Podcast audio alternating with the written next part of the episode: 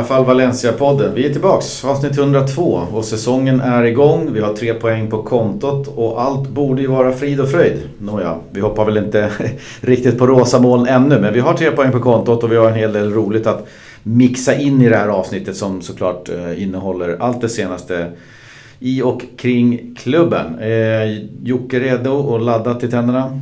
Ja, absolut.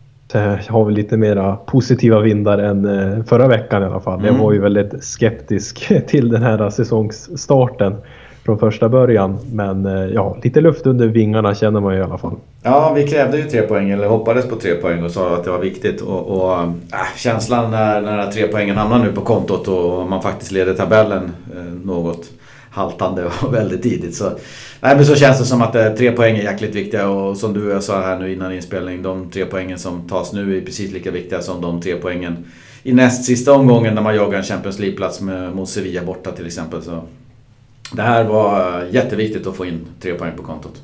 Extremt viktigt och man såg ju på Twitter, många skickade ut där nu leder vi både ligan och skytteligan och assistligan och alltihopa.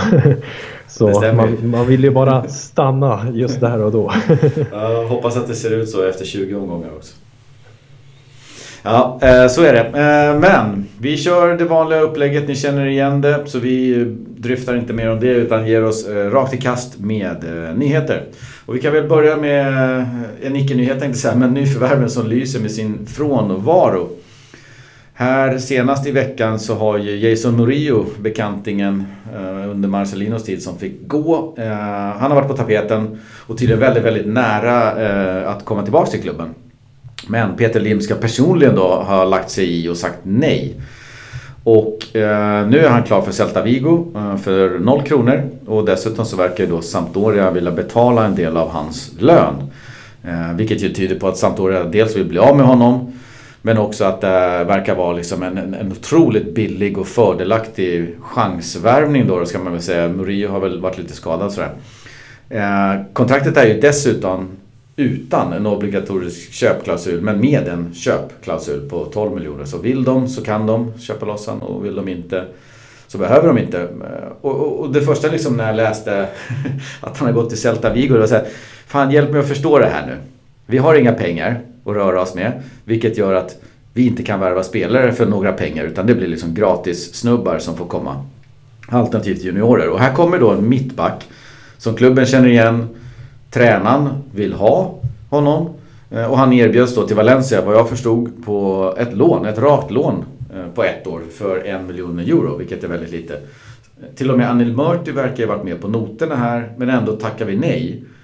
Och, och tackar vi nej till den här typen av backar för den här minimala, minimala pengen, kommer vi någonsin att få in en värvning? Ja, man börjar ju fundera om det kommer komma någon överhuvudtaget. Nej, men det är ju pinsamt eh, rakt igenom. Med Morio liksom som man vet, han besitter kvaliteter som vi skulle kunna ha nytta av. Är ju en beprövad, rutinerad mittback och det kändes ju så jäkla bra liksom i, med våran mått mätt. Mm. Och vi skulle kunna tänka oss få in liksom så kändes Morio nästan på en, en hylla över. Mm. Eh, och då när det sipprar ut att man, man säger nej till det här för en miljon euro. Eh, och, och, det är som he, hela allt, jag, jag förstår inte. Liksom. Jag har svårt att sätta ord på det.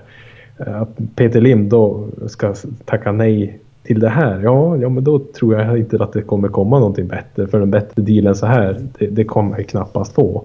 Nej, och det är liksom, det är ingen Sergio Ramos här liksom eh, så. Men det, det är en La Liga mittback eh, så att säga, duglig. Och när han var hos, eh, hos oss så vill jag minnas att liksom, det var många som tyckte att nej, i, i i, i, i, ljuset av Garay Paulista liksom så, så håller han liksom, ja han är lite svajig och han gjorde väl ganska få matcher och hamnade ganska snabbt i en frysbox. Men det var ju ingen Mangala eller Diakabi. Alltså att folk liksom tycker att han var katastrofdålig. Det är en duglig mittback och ska man liksom sätta det i, i sammanhanget noll pengar att spendera så blir det väl inte bättre än så här. Ska vi hitta skickligare mittbackar än Morio för noll kronor? Nej, det, det kommer vi inte kunna. Det, den saken är säker. Utan att liksom, säga att han är någon särskild Ramos då, men för noll nej. kronor så, så är det as good as it gets, känns det som. Men det är ju ändå liksom, det är en spelare som skulle gå rätt in i våran startelva. Utan ja, tvekan. så känns det ju. Ja, eh, med tanke på vad man såg senaste matchen. Ja, det är bara horribelt. Och, och sen liksom som upplägget var med, med Sampdoria också, att de fortfarande ska vara skyldiga oss, eh, var det mm. 8 miljoner euro? Ja. Hade de kvar av de här 12 som de eh, köpte honom för från första början. Mm. Och han sitter ju på ett eh, ganska långt kontrakt fortfarande och att de är liksom villiga att låna ut för en miljon euro liksom till oss, eh, mer eller mindre, är ju liksom oerhört generöst från deras sida också kan jag tycka. Så att, det kändes så upplagt för att det här vore den perfekta affären ändå de liksom var skyldiga oss pengar. Mm. så hade vi kunnat liksom köpa ut han liksom utan att det behöver gå några, några pengar ut heller direkt. Visst är de här 8 miljoner euro som de var skyldiga oss som går ut i tomma intet kanske om vi tar tillbaka honom och köper loss honom i slutändan. Mm. Men som sagt med dagens ekonomi och Valencia så hade det varit helt perfekt. Ja, verkligen. Det kändes som så här. Oj, den här såg jag inte komma. så börjar man fundera på det. Fan, det är rätt billig värvning och ja, det kanske skulle funka. Och vad jag förstod så godkände Gracia den här och sa nej men han kan vi ta in. Det, det blir jättebra. Men, men så kliver Peter in, Lim in då eh, enligt uppgift och säger nej.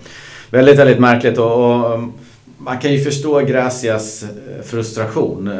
Nästa puck där var ju att Anil och, och Gracia, det kom ut i lördags söndags när han kritiserade uteblivna värvningar och, och liksom eh, klubbens brist, eh, bristande löften då till honom och till satsningen där. Så kom det ut att eh, Anil Murt hade kallat Gracia till ett möte på måndagen. Man skulle låta dem eh, ladda upp och spela matchen i lugn och ro och sen på måndag skulle de sitta ner. Jag vet inte om det gav sig jäkla mycket, i alla fall ingenting som liksom kommunicerat utåt som varit några, några stora raketer utan det hela är ju att Gracia är miss, missnöjd på, på de uteblivna och utlovade förstärkningarna som, som han har blivit lovad av Peter Lim och Anil Mörter när han signade på. Då har ju han blivit presenterad ett, ett projekt. Så här ser det ut, så här är våra planer.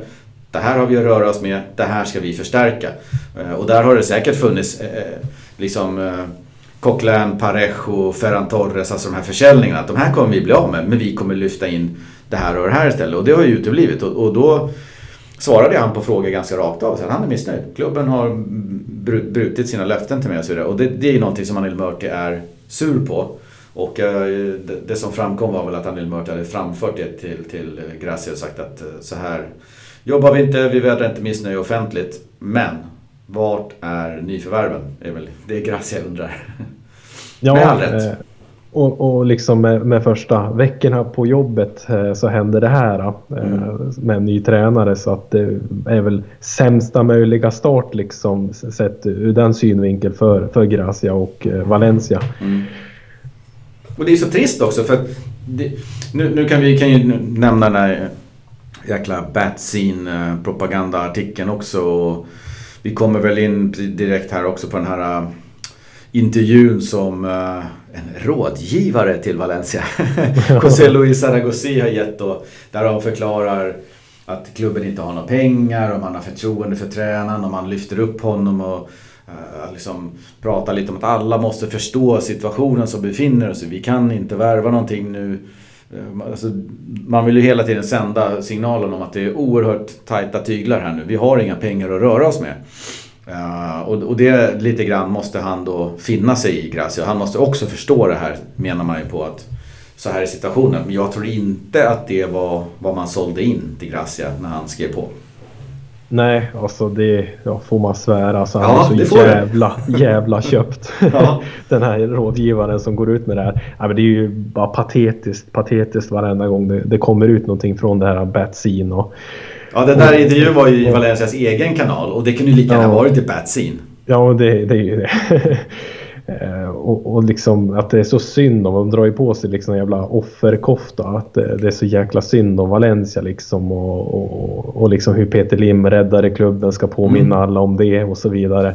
Medan man ser liksom, ja men Eibar värvar in Premier League-anfallare och alla andra klubbar verkar ju gå så jäkla bra för. Men eh, det är just Valencia som det är så synd om och gått så illa för under den här coronapandemin. Mm. Och, och, det måste man ju tydligen förstå. Ja, så är det. Och jag vet inte. Det, det, det, var väl det. Jag vet inte om det kom ut så mycket i det mötet. Jag tror inte att de... Eh, Och du spekulerar bara. Jag tror inte att de rök ihop på så till den milda grad att de är osams. Eh, så, utan de jobbar väl vidare. Anil Murti kommer med några löften om att eh, man jobbar på det här och förstärkningar kommer att komma. Men jag tror att Gracia börjar mer och mer förstå att eh, det finns inga pengar och så får vi se vad det blir för nivå på förstärkningar. Då. Men eh, i och med att det är sån, sånt motstånd mot klubben så fortsätter man ju elda på i den här Batsin med eh, artiklar. Och nu häromsistens så kom det då, eller nu i veckan kom det då en, en artikel om att eh, glöm nu inte att Peter Lim och Meriton räddade klubben från konkurs. Och så går man igenom samma bullshit igen. Uh, och jag läste lite kommentarer från uh, Hans Christian Lange bland annat som, som väldigt bra på fint sätt redogjorde liksom för olika punkter som man som är väl värda att lyfta upp som är lite kontraproduktiva eller säger emot varandra. Uh, och kontentan av det hela är ju att Peter Lim kan ju mycket väl har räddat klubben eller varit en stor del till att rädda den. Men det går samtidigt inte att sätta fingret på vad som hade hänt om de inte kom och exakt i vilken situation som klubben befann sig. Eh, och samtidigt, att de klev in då när de gjorde det rättfärdigar inte att de beter sig som totala amatörer idag med allting. Att vi räddade klubben, vi får göra vad vi vill, ge bort Parejo och bla bla. Folk är inte missnöjda med att de klev in då, man är missnöjd med vad fan, hur de sköter saker nu. Mm, och alla löften liksom som de klev in med också liksom mm. när de nu räddade klubben som sagt. Nej men skulle inte de ha köpt klubben så är man ju 100% säker på att det, det är ju någon annan som hade gjort det istället så att säga.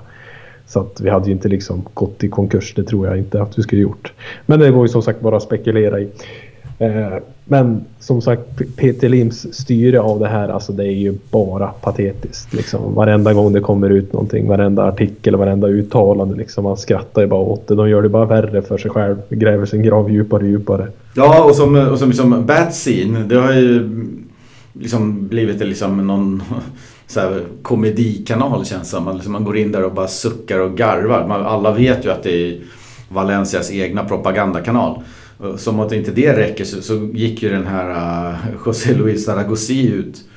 Uh, det var ju en filmad, filmat tal om man ska säga på, på Valencias, Valencia CFs kanaler, den officiella, som gick ut med den. Och efter att ha läst vad som skrevs, eller vad som sades där då, så det, det är bara mer av samma bullshit. Ja, det finns inga pengar och alla måste förstå det som jag tyckte var lite anmärkningsvärt också var ju på slutet där när de pratar om situationen med APV där då. Hur, hur man liksom så. De respekterar vad de tycker men där säger ju han att efter att APV hade sitt möte och man ställde de kraven som man gjorde så har det liksom blivit en ny situation och klubben har, har blivit tvungen att agera så här. Och det har man inte riktigt kommenterat tidigare. Vi var inne på det förra gången att det blir ju svårt för Anil Murti och APV att liksom samexistera på något sätt och jobba ihop när den ena kräver den andras avgång. Men det säger ju han mer eller mindre rakt ut här. Ja. Så vi får se. Uh, det, där var också så här, vad, fan, vad, vad, vad har han fått för betalt för att gå ut med den här rappakaljan? Ja, det är det jag menar. Han är ju råköpt så att säga.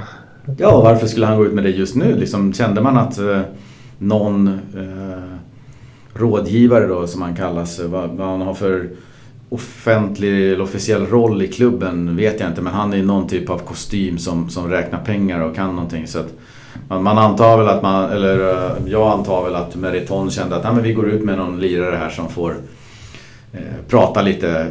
Men det är ju bara färdigskriven text tänkte jag säga. Det är ju ja. Meritons ord rakt ut. Men så är det ju. Betsin, är det våran motsvarighet till bästa av blocket kanske? ja, något sånt där. Nej, jag vet inte. Den, eh, den är kul att följa faktiskt på Twitter. Eh, man blir lite skrämd ibland men man vet ju vad det är för någonting som man garvar mest. Ja, man får sig ett gott skratt men man gråter samtidigt. Mm, de drog ut nu igen. Ah, här återlever vi artikeln om när vi fick nöjet att prata med Yunus Musa. Den prånglade de ut för tre, fyra veckor sedan i sin den här niodelars serien om Kanteran. Så den lyfter de upp nu igen när han gjorde en bra match. Men de lyfte inte att det var Longorias gubbe. Nej, det lyfte Visst de inte. är det märkligt? Det var Meritons gubbe. Eh, så, så det är väl det. det. det. bubblar ju alltid under locket på den här kastrullen med Anil Murti och... Eh, diktaturen och allt de håller på med. Men vi, vi släpper den soppan, vi ska inte grotta ner oss i det. Det här pågår ju hela tiden. Konstant varannan dag kommer upp något nytt. Men Meriton och Valencia och Anel Murti då får man väl anta jobbar ju faktiskt på en förlängning av Kangins kontrakt. Eh, och det är ju såklart bra. Det är ju en, en eh, härlig spelare som eh, gjorde det bra här nu mot Levante. Och eh, har ju fått chansen nu att starta. Förhoppningen är då att knyta upp honom till klubben fram till 2025. Eh, har i alla fall kommunicerats vara en eh, av Peter Lims önskningar. Och förhandlingssitsen då lär ju vara eh, rejält förbättrad eh, i och med att han nu får starta. Eh, vilket ju har varit Kangins eh, hot om att sticka till, från klubben tidigare. Att han, han vill spela A-lagsfotboll och vara en startspelare. Han tycker att han har för liten roll tidigare. och nu verkar det som att han få en större roll. Så att då är han säkert mer villig att förlänga. Ja, nej, men det, som sagt under Marcelino så då fick han ju ja, men göra några inhopp och så mm. vidare. Eh, nu vill ju liksom, vi var ju inne på det innan vi började spela in också, liksom, Meriton har ju målat upp Kang Li liksom som deras gubbe. Ja. deras asiat så att säga. Mm. Eh, och, och, liksom de, jag tror säkert inte Gracia har direkt något val heller än att spela honom. Och, eh, han har ju blivit lite, ja men eh, vad ska man säga, man ser ju honom på fel sätt tycker jag. I alla fall jag själv liksom brukar göra det. Att man ser honom liksom som eh, Peter Lims och Meritons eh, korean liksom. Men det är ju faktiskt Valencia. Han kom ju här liksom som var det 10-12-åring till Valencia. Mm. Så att eh, det är dumt liksom att, att svartmåla han på det utan man ska ju vara glad liksom och man, det är man ju också liksom om, om, om han kan bli en startspelare och mm. få den här framtiden som man eh, liksom har framför sig. Han är ju väldigt lovande så hoppas han lever upp till sin potential. Ja, och ja, det är liksom ibland så, eh, ibland så får jag en felaktig tanke i huvudet att man liksom att Kang Lee är en av dem. Bara för att de har gjort honom till sin galjonsfigur. Att man känner såhär, fan. Ska deras gubbe spela nu? Men, men det är ju helt fel, det är fan våran gubbe. Ja det är ju det. så att liksom, jag har den där delade känslan ibland kring honom. att uh, Ja, om han lyckas då kommer ju Meriton liksom bara slå sig för bröstet ännu mer och säga Titta här, det här har vi gjort och nu är det våran, våran gubbe här som är bäst i Valencia och bla bla bla. Och, och egentligen så finns det ingenting annat jag önskar att han ska bli bäst i Valencia och, och det är det jag önskar men ibland så, så irrar jag bort mig lite grann i skallen och ser honom som Meritons Meritons liksom eh, posterboy som de vill lyfta fram bara och så är det inte. Nej, nej, men det är ändå som du säger liksom att man, såklart man önskar liksom Kang In-Lis framgång. Men som du säger, man vet ju att all hans framgång kommer ju de klappa sig för bröstet och att de får liksom ja, känner sig starkare liksom. Mm. Eh, så att man är ju lite tudelad där då, men som, som ändå liksom 100% att man vill att han ska leverera. Ja, så är det. Det är det som är den rätta tanken som alltid vinner i slutändan. Men ibland kommer jag på mig själv lite grann och var lite småirriterad på Kangeli eh, av ingen anledning alls. Ja, man jublar ju först för assisten men sen bara åh nej nu kommer den där tweeten snart. ja, lite så. eh, ska vi gå vidare där? Vi hoppas verkligen att han signar på och jag tror att han, han har väl sagt att han vill vara i klubben också så att det är inte det. Ja, det är bara det att han har gnällt på speltiden och sagt att han behöver titta sig andra, åt något annat håll om han inte får spela men nu får han det. Eh, någon som inte får spela eh, är Carlos Soler då. Han är ju skadad nu. Eh, kom ut idag och blir borta tre veckor, vilket såklart är jättetrist. Vi har ju Sillesen och Gamero tillbaks i träning efter mindre skavanker medan Ratchis då inte tränade idag, eh, torsdag, på grund av tandvärk. Det är tydligen visdomständerna som spökar i natt så han inte har sovit. Han är troligtvis med i truppen mot Celta dock. Eh, jag kände bara att det måste finnas något bedövningsmedel att lägga in där. Ja, då, han kan nog dra i sig någon spruta eller någonting. Nej, men först med Carlos Soler, det är ju jätteolyckligt uh, nu när han ändå har den här möjligheten att få mm. komma in och spela på sin position centralt. Mm. För nu när Parejo inte, och Coquelin liksom inte finns, finns med längre mm. så trodde man ju verkligen att ja, men nu, nu får Carlos Soler sin chans. Får ja, dessutom Jonas Musa där på kanten, uh, om man ska spela där istället så har han ju en god chans att spela också. Det är en bra spelare så att han behövs ju verkligen. Ja, in, in ska han ju som sagt. Mm. När, han är, när han är hel så är han ju startspelare i, i dagens Valencia alla, alla dagar i veckan. Mm. Uh, men det hade ju varit så kul liksom att, att se han fit for fight liksom från början och få mm. chansen att spela in sig centralt. Jättetråkigt. Vi hoppas att han har bra läkkött tänkte jag säga, men att det inte blir längre än tre veckor. Vi kan väl kika lite på målvaktsposten då. Christian Rivero. Uh, han har ju agerat tredje målis när alla är friska. Men varit andra målis uh, flera gånger också när Sillisen eller Jaume varit skadade. Och uh, spelade ju en kopparmatch mot Ebro kollade du upp. Ja, det var bara något jag drog från min egna minneslåda. Ja, okay. Men jag tror att han spelade den matchen, det första mötet mot Ebro. Men han har ju figurerat i, i A-truppen eh, en längre tid. Han har nu blivit eh, registrerad för La Liga-spel. Och det är ju helt i sin ordning. Eh, Kahn lär ju då ta en andra handske bakom Jaume om klubben nu lyckas bli av med eh, Sillisen, vilket man av allt att döma försöker bli då. Eh, och det är ju bra. Eh, det, den, enda, den enda saken jag kan undra lite över här är ju att om man vill bli av med Sillisen, vilket det verkar, och, och, man har sagt ganska länge. Varför har man inte registrerat Christian Rivero för La Liga-spel direkt när La Liga började? Ja, tänk att ska man bli förvånad över någonting ja. mera? ja, jag tänkte liksom, eh, ja, jag vet inte, man ska inte lägga någon vikt i det men, men det, jag tänkte bara har man kommit längre i försäljningar av sillisen och man känner att nu är det liksom nära förestående. Att det är därför. Men det kan lika gärna vara en miss från dem att man inte tog med Nej men precis, nej men det är som sagt det är klart vi ska, han ska registreras liksom. Eh, nu när en av dem i alla fall då troligtvis Sillesen ska, ska lämna. Men Sillesen är ju också alltjämt eh, skadad ändå. Mm. Eh, men han var ju tillbaka på träning men han lär ju knappast spela i, i helgen. Nej, eh, det vet man ju aldrig. Det är ju det som, som man undrar. Är han liksom fit for fight för att stå eller ska han liksom eh, sitta på bänken? Och det tänkte bara lite snabbt kolla. Fan, hade vi någon andra målis eller var, var Silisen med förra matchen på bänken? Nej, det var Rivero var på bänken. Men då måste han ju ha varit registrerad för A-lagsspel. Ja. Ja, det kom upp en nyhet idag i alla fall. Ja. Att han var registrerad för uh, La Liga-spel. Så jag vet inte om han hade någon dispens förra gången för att uh, Sildersen var skadad. Men men. Vi tar, och låter väl vara nyförvärvet av Christian Rivero till uh, La Liga A-lagstruppen registrerad som en liten skön brygga till Mini-Silly. Signerat Jocke Idlund. Ja, vi drar väl av det, det senaste. Som sagt, jag uppdaterade ju för några, någon dag sedan här på, på Svenska fans, men det, det går ju fort i hockey. Mm. Så att det finns ju lite att surra om ändå. Nej, men om vi börjar här med Morio som blev klar för Celta. Så har det ju ryktats upp några nya mittbackar här. Framförallt då Juan Foyt. Eh, och det är ju 22-årig argentinare som tillhör Spurs som behöver få mer speltid. Fungerar ju även som högerback, eh, vilket har lirat i Spurs ett par matcher. Men jag kollade även upp eh, på landslaget, han har gjort 10 landskamper. Åtta av dem så har han ju utgått som högerback då. Mm.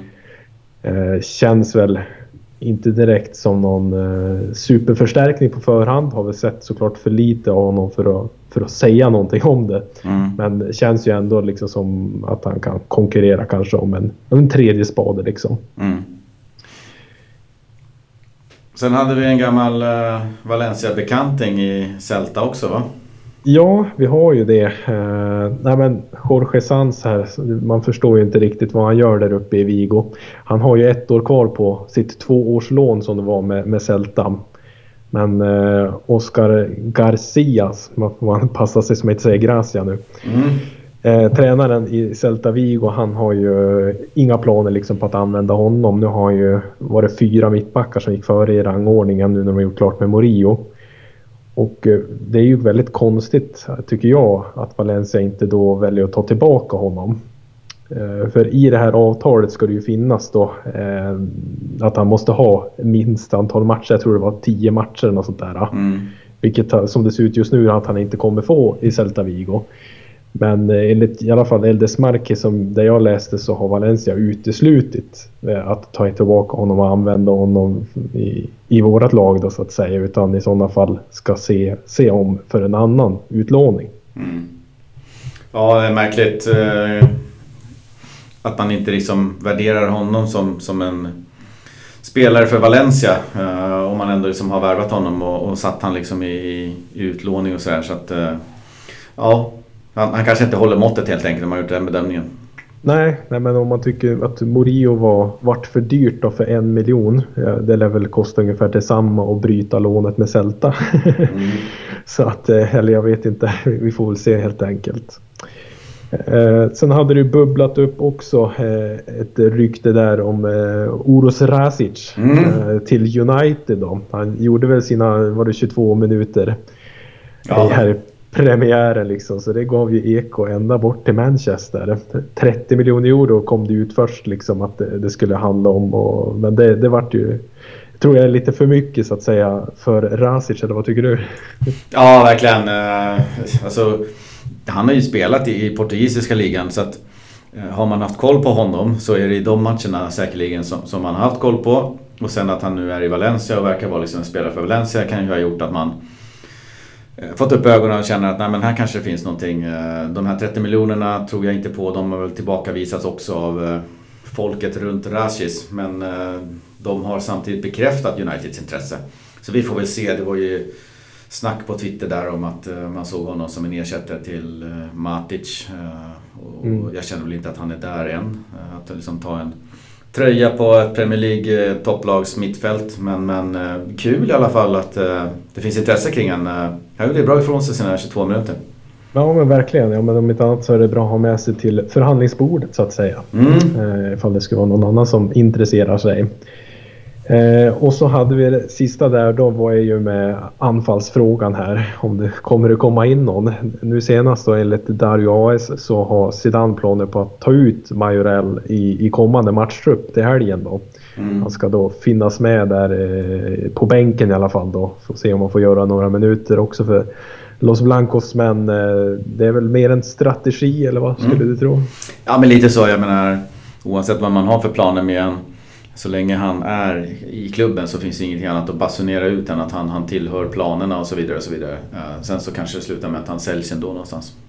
Jag skulle tro det. Det har ju kommit upp där med Lazio och Levante igen. Eh, även någon till italiensk klubb tror jag det var som var lite intresserad av Majoral. Eh, men att han personligen då helst vill till Valencia och, och liksom har avvaktat sitt klubbyte. Så vi får väl se om Peter Lim lyfter på luren. Ja, jag tror att Borja Majoral får fortsätta vänta. Tyvärr. Eh, Real värderar ju honom om till 20 miljoner va. Och eh, det har ju än så länge inte dykt upp någon klubb som vill pröjsa mer än 10 vad jag förstår. Eh, och det är där problemet ligger. Ja, och då var det ju snack också om då 50% ägande. Ja, exakt. eh, om jag hade förstått det hela rätt. Så att, ja, Men de italienska så. klubbarnas bud låg ju på samma nivå ungefär, alltså 10 miljoner för hela. Eh, Medan Valencia tackade nej till 10 miljoner för halva. Ja. Eller något sånt där. Så att eh, vad han tingar för värde på marknaden verkar inte vara i fas med vad, vad Real vill ha. Nej, tydligen inte. Får vi spela han några matcher då, så att han får visa upp sig i Real. Ja, precis, precis. Om de ska ha betalt för. Eh, Det var Silly. Det var Silly. Det var Silly. I övrigt så här hänvisar vi till Svenska fans. Där Jocke har en eh, levande Silly-sida, eh, artikel. Som fortsätter leva hela, hela tiden så länge fönstret är öppet. Och sen poppar de upp igen till jul. Så är det. Jag ska väl börja försöka uppdatera den lite mer intensivare nu när vi börjar närma oss deadline. Ja, när är det deadline? Det är väl den 5 eh, oktober? Okej, ja, men då är det ett par veckor kvar i alla fall. Anil har tid på sig. Han har ju det. Inte för att han ska värva, men han ska väl signa gratisspelare. Ja, han tar sig tiden i alla fall. Ja. Men det var nyhetspaketet. Vi rullar eh, vidare med eh, det segmentet som vi lanserade förra gången, det vill säga inskickade ljudfiler. Och det var jättekul och vi fick in två förra gången. Hoppas ni tyckte också att det var kul. Vi har fått in ett ljudklipp den här gången som vi rullar igång eh, nu. Det må vara hänt att Levante har Morales. Men vi verkar ju ha hittat moralen och det är ju helt sjukt om man tänker på omständigheterna. Spelare som skeppas till höger och vänster, uteblivna löner har det snackats om och ändå så går man in och vänder underläge, två stycken underlägen och kalldusch efter 35 sekunder. Sjukt bra, Amunt! Ja, men vad härligt. Glada toner och glada miner på Johannes och många andra fans också efter Levante-segern eh, med 4-2. Och vi använder väl det där ljudklippet lite grann som en brygga in i nersnacket av Valencia-Levante. Vi hade ju fyra baljer framåt, eh, Paulista, Maxi och sen så rundade Vallejo av med två stycken eh, mål. Och eh, Tre viktiga poäng in på kontot. Super, super viktigt. Eh, riktigt härligt. Eh, och, och, och, det finns ju såklart en stor glädje och det är den jag också, lite som Johannes, väljer att känna. Det, det, det är en enorm glädje. Vi vann matchen. Det var inte mycket man trodde om, om premiären med allt strul som har varit och så vidare. Och, och man brukar ju säga att det får fan se ut hur som helst, hur det vill. Vi, vi måste ha in tre poäng på kontot och det såg fan ut så. Inte bra alls på många sätt. Men när, när domaren blåste av matchen så, så hade vi tre poäng på kontot och det var ju ändå det viktigaste. Så vi, vi, vi kan väl liksom eh, cementera en positiv känsla kring det. Men tänkte väl också bryta ner några punkter här för att eh, kika på vad vi tyckte om eh, några spelare och eh, de olika lagdelarna. Så vi kan väl börja med eh, kanske en Kangin Lee här då. Ja, det tycker jag. Jag måste bara säga det också. Liksom, fan vad man behövde det här. Mm, verkligen. ja, både liksom, ja, men tre poäng på kontot men även som supporter. Liksom. Jäklar vad man behövde den här segern. ja, det svajade lite fram och tillbaka. Men det är ändå fyra mål framåt och det, det går inte att ta bort de fyra målen. Nej, så är det ju. Men eh, vi gör rätt i att börja med mm. Kangeli tycker jag. Ja. Jag tycker jag generellt presterar på en hög nivå. Mm. Eh, lyrade in hörnan till Paulistas 1-1 och sen den fina, fina framspelningen till Maxis 2-2 mål. Mm. Eh, där skulle man vilja stanna till lite grann. Man tycker ju att där ser man ju verkligen att han har ett härlig blick för spelet när han ja. får komma in centralt lite längre fram i plan än eh, tidigare under Marcelino när han fick utgå från en kant. Mm. Eh, visst, han gjorde ju de här fina assisten också i Copa de Nagona, Copa del matchen mot mm. Getafe också när han fick komma in. Eh, men, men, här såg man ju verkligen att han, han hade ju rätt position för att liksom... Ja, han tar ju den passningen är ju liksom inte så här uh, rakt till en helt frispringande Maxi utan Maxi kommer ju lite från en markering, sneddar ja. Och innan han är i position så lägger ju Kangin bollen exakt rätt hårdhet, rätt riktning så att Maxi kommer till bollen. Så att uh, jättefin uh, passning. Ja precis, hittar ju både liksom, ja, men, luckan mm. och uh, rätt fart på bollen och allting så att det är riktigt, riktigt bra. Mm. Eh, och utöver de här två assister så tycker jag ändå att han eh, tar ett stort ansvar på planen ändå. Mm. Tycker att han är ju, är ju nästan överallt. Tycker han täcker mycket ytor. Visst, han har ju lite att, att jobba på i, i defensiven och positioneringen mm. där. Men rent offensivt så tycker jag att han eh, gör sig spelbar oerhört ofta. Ja, absolut. Men blev ju utbytt ganska tidigt vilket var lite förvånande med hur mm. bra han spelade men det går inte direkt att kritisera Gracia heller för bytena. Nej det gör det verkligen inte. Uh, och, och, jag var också lite förvånad att han blev utbytt. Uh, och kanske han själv också. Uh, men, men, så är det ju med oftast unga spelare och ofta den här typen av tekniska härliga spelare som, som har ett fint register i det offensiva. Att det finns lite brister i det defensiva vi behöver inte snöa in på dem idag, men om man kollar på en rutinerad herre som Parejo till exempel så har han en annan förmåga att styra tempot i matchen och diktera villkoren. Medan eh, han, han kommer ju klart till korta i offensiven då istället. Men eh, det kan ju vara en, en del av förklaringen till de här svängdörrarna som fanns. är Att eh, Kangin kanske inte har det än i sig. Det här dikterandet av tempot, att han hela tiden är matchens centrum så att säga. Eh, och, så, och ta det defensiva ansvaret. Men eh, jättekul att se. Jag tyckte att han höll en, en, en bra nivå matchen igenom och, och förtjänar att hyllas. Ja, när han fick ut det mesta av sin repertoar. Mm. När han får spela i, i rätt position som sagt. Och när man är en sån här teknisk spelare, en bolltrollare liksom sådär. Så, så vill man ju att det du håller på med på planen ska resultera i någonting. Åtminstone målchanser eller liksom bra assist. Och här resulterade det i två assist som gav mål, liksom. två passningar som gav mål. Och, och då har du ju en leverans från honom som, som är jättebra.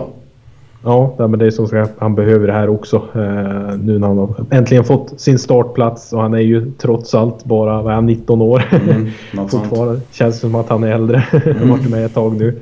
Så att det här är ju otrolig boost också för självförtroendet. Så hoppas att han fortsätter leverera på en hög nivå. Ja, det båda gott. Eh, men han känns ju som en eh, ren ålderman med Yunus Musa. Ja, eller hur? 17-åringen. Ja, vilket yrväder alltså. Vilken fartkula man har plockat fram från ingenstans. Mm. Eh, känns ju som från ingenstans men kom ju till Valencia från Arsenals akademi förra året. Mm. Eh, och är ju som eh, som vanligt då eh, av de här lovande ungdomarna som finns i, i Valencia spellag inplockade av Longoria. Mm. Eh, så det ska ju bli oerhört spännande att följa hans framfart och lär ju knacka på ett A-lagskontrakt efter den här matchen. Ja, men eh, det kan man ju hoppas. Eh, I och med att det är lite tunt eh, på, på tankarna att värva.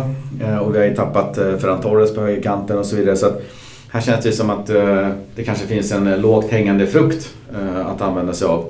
Och jag tycker precis som du, vilken fartkula och, och vilken frejdig eh, insats han gör. Eh, och för att vara 17 år, och han ska ju jämföras som en 17-åring såklart eftersom han är det. Så, så gör han en fullständigt fantastisk eh, debut. Det var ju liksom bara hatten av och vilken talang. Samtidigt så ska man ju hålla kanske i åtanke, man ska inte lägga in den värderingen, men hålla i åtanke att hade Ferran gjort exakt samma insats så hade nog inte så många eh, lyft på hatten och gett han så mycket mer kanske en, en medelbetyg. Eh, men med det sagt, för en 17-åring, premiär i La Liga, hemmaplan, du vet med allt vad det inne- innebär, eh, fantastisk insats. Och det där lovar ju också gott inför framtiden. Ja, verkligen. Och eh, också där liksom att eh, han, han spelade väl alla 90 minuterna också. Eh, Eh, man trodde ju liksom när bytet skulle komma med, med Cherry Chavin och så vidare och kanske också Sobrino på slutet att han skulle bli utbytt. Men det verkar ju också vara någon som han tror på. Gracia, eh, den unge Jonas Musa. Eh, det var ju lite roligt där, man såg det på Twitter där det, efter han gjort den här matchen var det många som kollade upp honom. Och Han, hade väl, han var väl född i New York, hade ghana- föräldrar. Uppväxt i, i England och fotbollsfostrad i Italien och nu i Valencia. Ja, exakt. Ja. Globetrotter. ja, jag kanske inte fick alla rätt där på det hela, men den mixen hade vi i alla fall i det hela. Så nej, otroligt spännande spelare ska vi följa. Ja, jag vet att han kom väldigt högt eh, rankad. Jag sa det då, avsnitt 70 kanske. Nej, när det nu var för länge sedan han kom att jag hade en Arsenal-kompis som eh, sörjde att de hade tappat den här Yunus Musa. Eh, för att han var verkligen en, eh, en juvel som hade liksom snackas lite grann om i, i Arsenals akademier och ungdomsled. Och man, det är många som har trott att det där är en riktig, riktig diamant. Så att, eh, kul att han redan i 17 års ålder har gjort en A-lagsmatch och på det sättet som han gjorde det. Ja, din polare lär ju inte sörja mindre efter det här. Nej, exakt. Jag snackade faktiskt med honom och han, han sa ju mer Jag visste det, jag visste det, jag sa ju det. Jag bara, "Jag vet, du sa det. Nej, men ska vi kika lite på de olika lagdelarna och vi börjar väl eh, kanske med sorgebarnet då, eller vad säger du? Försvaret? Ja, det är det väl verkligen. Nej, men man fick ju bevittna extrema brister i defensiven. Eh, Paulista, om vi börjar där, var väl hyfsad eh, och får väl godkänt. Men eh, det kändes ju inte som att han litade på någon av sina två mittbackskollegor som det blev i slutändan. Eh, han var ju lite överallt, kändes som att han försökte täcka upp för mer än sin egen position och hamnade ju lite snett också i vissa fall. Ja. Mangala som startade, han vill uträtta, var det sex eller sju felpass Mm. innan han drog på sig en skada där. Jag tänkte när han blev skadad, fan fejkar han nu för att det går så jävla dåligt? Alltså jag skulle inte förvåna mig, nu tror jag inte att han gjorde det men tanken slog mig att nej det var väl en herrans tur att han gick sönder för så dålig som han var. Alltså, jag har nästan aldrig sett någon så dålig insats som han hade under sina 16 minuter. Nej, och liksom som man har hört från eh, Valencia-lägret under Mm. försäsongen är ju liksom att han har varit ja, men, bäst i gymmet alltid. Mm. Så han är ju otroligt rippad och har gjort det liksom bra i, på träningarna. Ja, att han Och hade sen- imponerat snackade vi om senast på Ja. Gracia hade ju framkommit. Precis, precis. Och, och liksom det här plattfallet då. eh, I, i en premiär, alltså det, det kunde ju inte bli sämre för honom. Nej, Men klart, det var ju tur- klart underkänt alltså. Ja, eh, om det ens kan gå att sätta något mindre än det. Ja. ja. Nej, dråpligt med, med skadan, men det var väl ungefär det bästa som kunde hända Mm. i matchen, att han fick utgå. Och in kom ju en annan flaxig fransman. Jajamän, så var det. Jakaby. Eh, Även han medioker matchen igenom. Uh, går ju bort sig liksom i, på, på målet också. Eh, när han bara lägger sig, jag vet inte, när han går förbi. Uh, det är väl 2-0 målet. Mm. Som han bara lägger sig ner på gräset. När Morales skickar upp den i krysset. Så att nej. Oerhört dåligt. Man undrar ju vad, vad Hugo G tänker där. Ja, lite så. Vi pratade lite innan. Jag, jag, jag, jag, kan, jag kan förstå om Hugo G vill spela. Eh, Det vill ju alla spelare. Och jag kan nog också tänka mig att han liksom, aha nu gick Mangala sönder och ja, det var ju trist att Diakabi fick spela. Men, men, men nästa match, så nu när han såg vad Diakabi stod för så, så tror jag nog att han, han vill ta en tröja alltså. Ja, startar inte han så då, då blir jag oerhört förvånad. ja, så är det. Och, och nej, Mangala som sagt klappkass. Sen hade vi Diakabi och han erbjöd väl lite mer av det vi har sett av honom i Valencia-tröjan. Det är eh, löst i kanterna. Eh, känslan är att han inte riktigt vet hur han ska bete sig när han försvarar sig. Eh, och jag tycker att han i uppspelsfasen i vissa gånger slog iväg liksom riktiga bollar utan adress. Liksom så tappar vi bollen där direkt och, och sådär. Känslan är också att han har väldigt dåligt självförtroende på något sätt. När, när, när han får en spelare mot sig. Eh, ett, så är han ju livrädd att få den på händerna. Så han knyter ju knut på dem bakom ryggen till att börja med.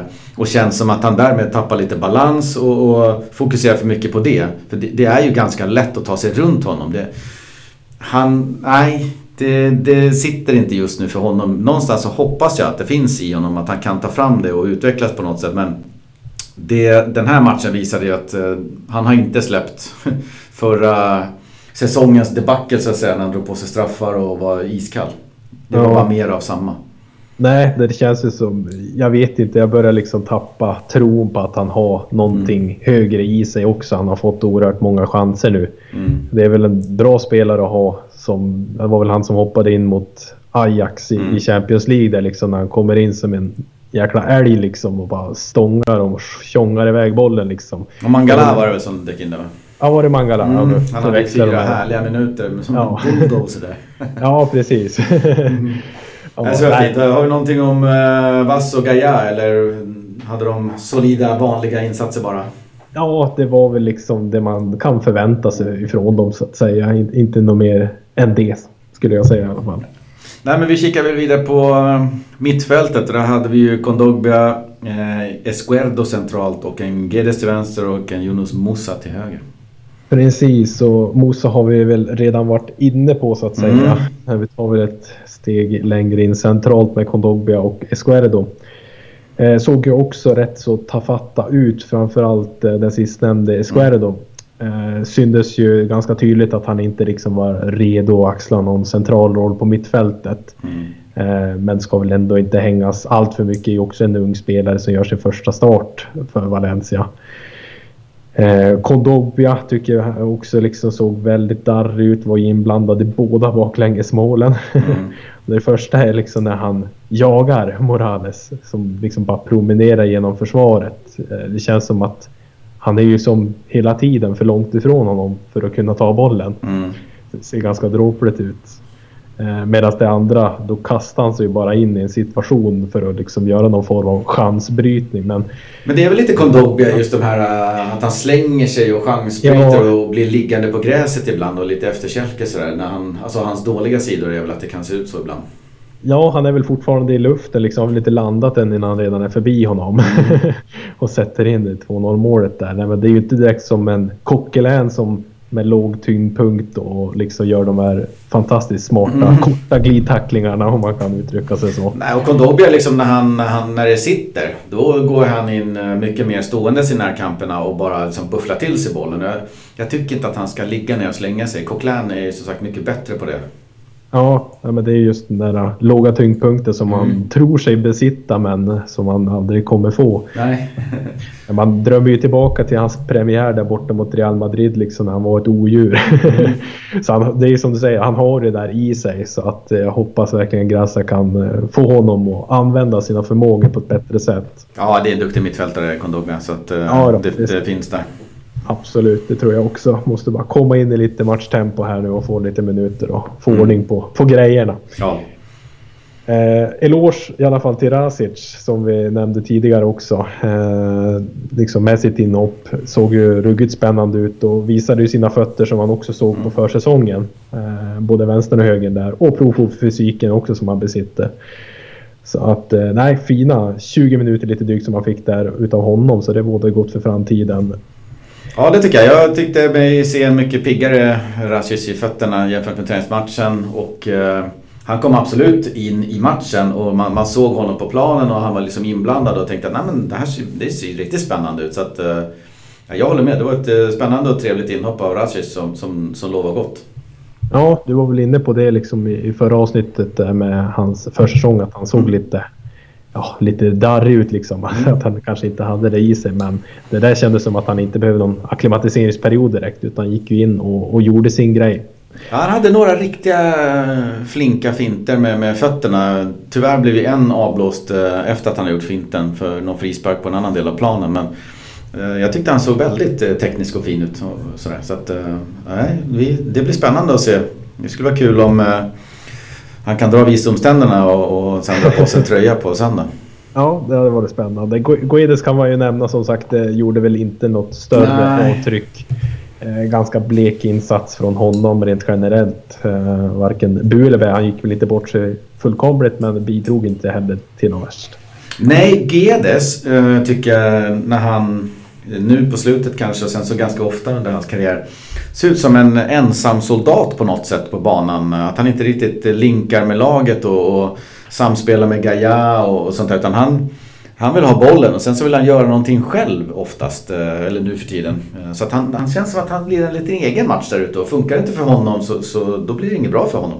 Eh, han, han drar inte riktigt nytta av något samspel känner jag. Nej, det är väl någonting som Gracia får jobba liksom med, med hans kollektiva insats. Mm. Sen är han ju en X-faktor spelare också liksom. Han är det. Han ska göra det oväntade så mm. att jag är ju glad att han försöker. Mm. Man känns att han är liksom, jag vet inte. Jag tycker att han verkar lite isolerad där ute på sin kant och när han får bollen så gör han saker själv. Funkar det så funkar det inte. Eh, men när laget anfaller och han inte får bollen, men då gör laget någonting tillsammans och söker varandra på ett annat sätt. Eh, som inte GDS riktigt gör. Så han, eh, han får nog ta och hitta tillbaka till, till storformen och kul att se honom spela i alla fall. Ja, men jag håller med dig. Det synes på andra kanten liksom med, Jonas Musa mm. eh, så såg man ju skillnad där liksom i, kombinationsspel med, med de centrala spelarna i Kangin Lee och, och Kondobia och, mm. och, och, även Vasto från, från högerbacken. Liksom, så att de hade ett bättre samspel där mm. på den kanten. Jag skulle kika på anfallet då. Där var det väl eh, glass och ballonger hela vägen. Ja, det, kan man tycka. Nej, men det är väl den enda lagdelen som får godkänt egentligen. Även fast vi vinner, vi vinner matchen med, med, med fyra mål. Så att mm. det, allt annat vore väl fel Tre mål av anfallarna också. Så att...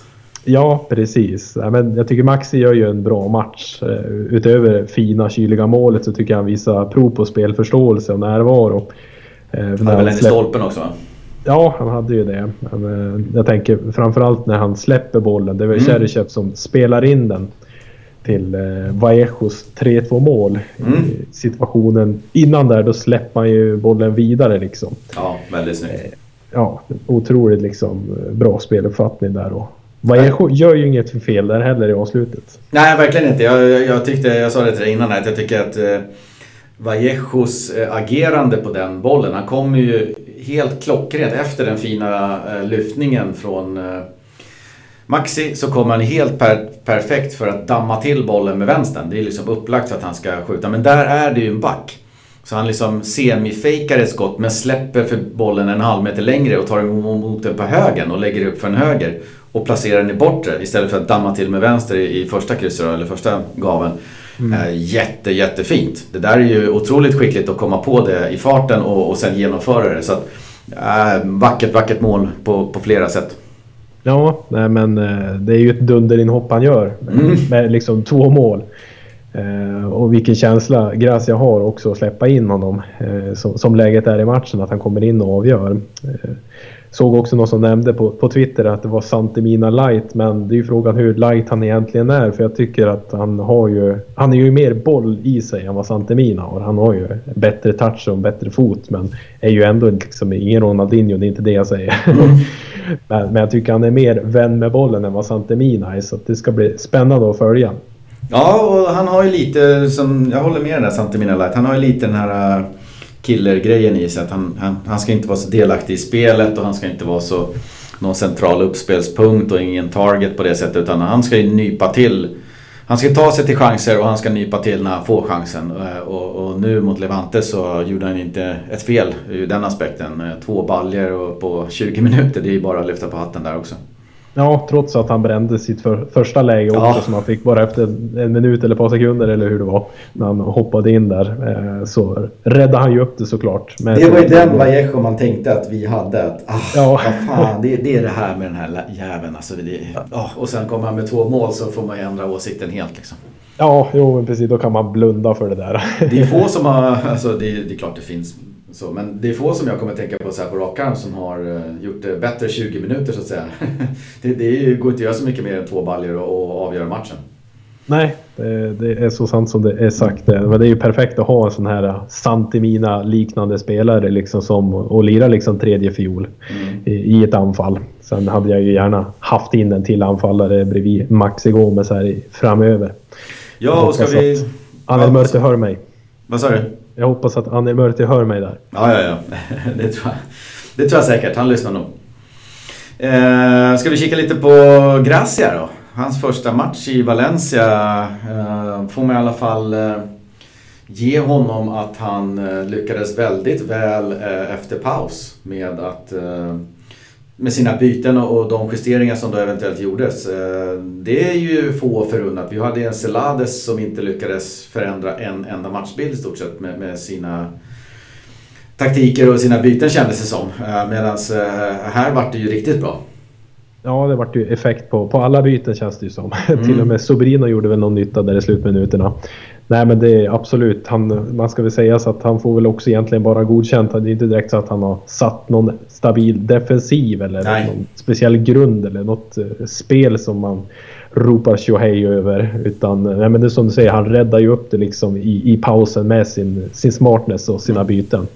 Ja, det var ju Vallejo in, uh, Cheryshev in. Cheryshev hade en assist då och sen var det Rashic in som hade ett fint byte. Och ganska klarsynt ändå av, av Eh, Gracia efter matchen och sa liksom Det är klart jag är glad över tre poäng men, men shit me not. Det finns problem. Eh, vi kan inte göra fyra mål varje match. Så, att, så att det finns jättemycket att jobba på och, och, precis så är det. Man får vara jätteglad för tre poäng, fyra baljor framåt och saker som ser bra ut. Men, men, som helhet, som kollektiv så, så håller det inte att se ut så här. Eh, kan Levante göra två baljor så, så, kan andra lag göra fler och, och, där finns det saker att jobba på. Ja, ja men absolut. Men det är ju ändå liksom, vi, vi ser ju i alla fall någonting i det här Valencia så att mm. det, det, ger en hopp. Ja, det ger en hopp och, och, speciellt eh, som jag sa, Gracia har den här klarsyntheten och vet. Uh, och, och, kanske kommer, han säger inte allt som han tänker, men att, ja, att han går ut direkt och säger ja, ja nej visst. Vi, vi, det finns mycket att jobba på. Det här, var, det här var inte bra. Det är inte så att vi slår oss för bröstet här nu utan nu får vi gå tillbaka och jobba vidare för det var vissa saker såg för jävligt ut.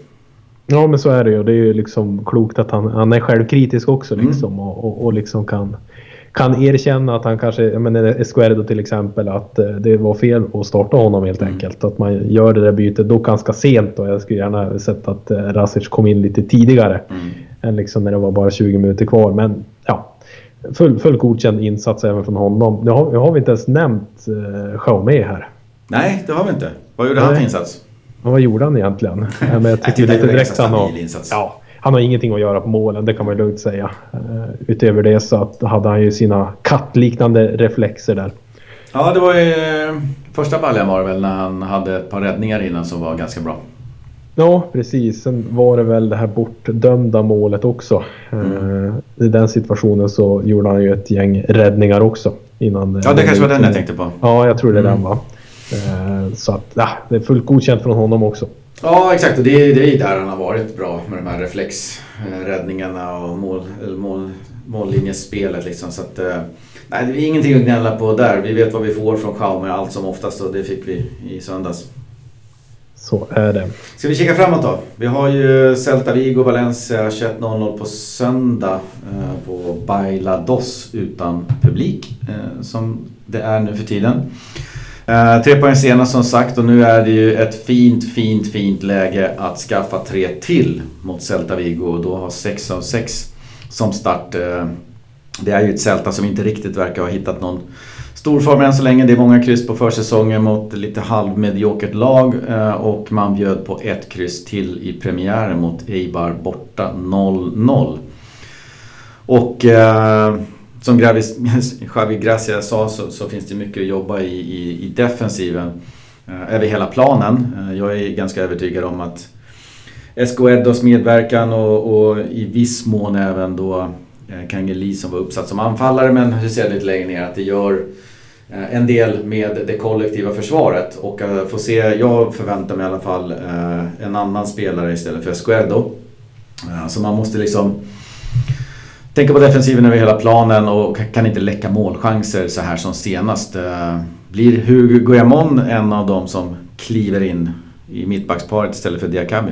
Ja, jag var inne och, och touchade mm. på det eh, alldeles nyss här och ja, det tror jag ju liksom eh, efter att ha fått sett Diakabys insats också så är det, känns det givet att han ska in och, och spela bredvid Paulista. Med Esquerdo där så känns det ju som att när Soler är out mm. så kommer ju Rasic få, få starta där på innermittfältet.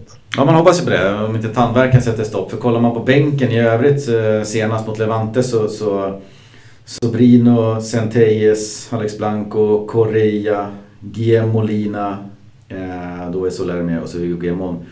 Utöver då Diakabi, Vallejo, Cheryshev och Rashid. Alltså det är ganska tunt på bänken, det är det ju. Så jag tror inte att han kommer köra någon tombola och byta ut fem spelare. Men det finns ju ett par som, som Esquerda till exempel, som jag tror kommer bytas ut. Vad, vad tror du i övrigt? Kliver ja. en sån som eh, Gamero in till exempel? Eh, alltså det, det, tror jag inte. Ja, utan jag tror att eh, det är Kang Lee som kommer få en lite mer släpande roll bakom Max igen. Mm. Eh, det, det, är som sagt och, och det är ju för honom man ska peta i sådana fall. Om man inte vill spela på kanten och peta en Musa då. Ja, eller om man petar SKR då och lyfter ner Kangin där eh, och kör Gamero uh, Maxi på topp. Ja, det är väl det då. Då tror jag nästan hellre att han flyttar in Vass där på innermittfältet mm. om det inte är en Rasic som tar, tar plats centralt och Correira får starta på högerbacken. Mm. Så det går ju att laborera lite hur, hur man vill här så att säga. Men jag tror inte liksom att Kangeli kommer gå in och, och, spela någon, någon sittande liksom, eller tvåvägsmittfältare liksom, mm. i ett 4-4-2 i alla fall. Utan han blir nog kvar eh, ja, men som anfallare släpande liksom bakom Maxi. Det blir spännande att se. Så här med ny tränare och eh, någorlunda ny trupp, i alla fall många spelare ut, eh, startspelare, så, så är det alltid kul när startelvorna kommer och man sitter och väntar som på nålar för att se hur, hur de ställer upp den här gången. Ja, man är ju skitspänd liksom inför. Så det, det, ska bli spännande att se hur det ser ut där. Ja, eh, Celta då, då skadeläget där verkar ju vara okej. Okay. Eh, och när till och med Santemina är skadefri så, så då är det ju bra. Eh, framåt har man ju annars Iago Aspas som kan avgöra matcher helt på egen hand, precis som vanligt. Uh, nu är även Morio uh, på bänken, antar man. Han lär väl knappast få speltid, eller? Nej, det skulle jag inte tro. Det blir väl Araujo och uh, bayern profilen eller vad man ska säga så, mm. Josef Aiduro som, som startar även här. De släppte ju som sagt inte in något mål heller, även fast de inte gjorde något så ska väl det sägas. Så att de har ju sett stabila ut bakåt i alla fall. Ja, och liksom kan Morales ha, ha lekstuga så, så får man ju se upp med Iago Aspas. Det är ju en kille som kan hitta på lite vad som, vad som helst och, och eh, gör väl en 20 baller, 15-20 baller varje år i ett Celta liksom. Så att, eh, mm.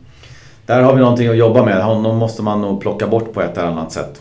Ja, och det är som sagt bakom honom har du även en Dolito och Dennis Suarez som kan ställa till oreda.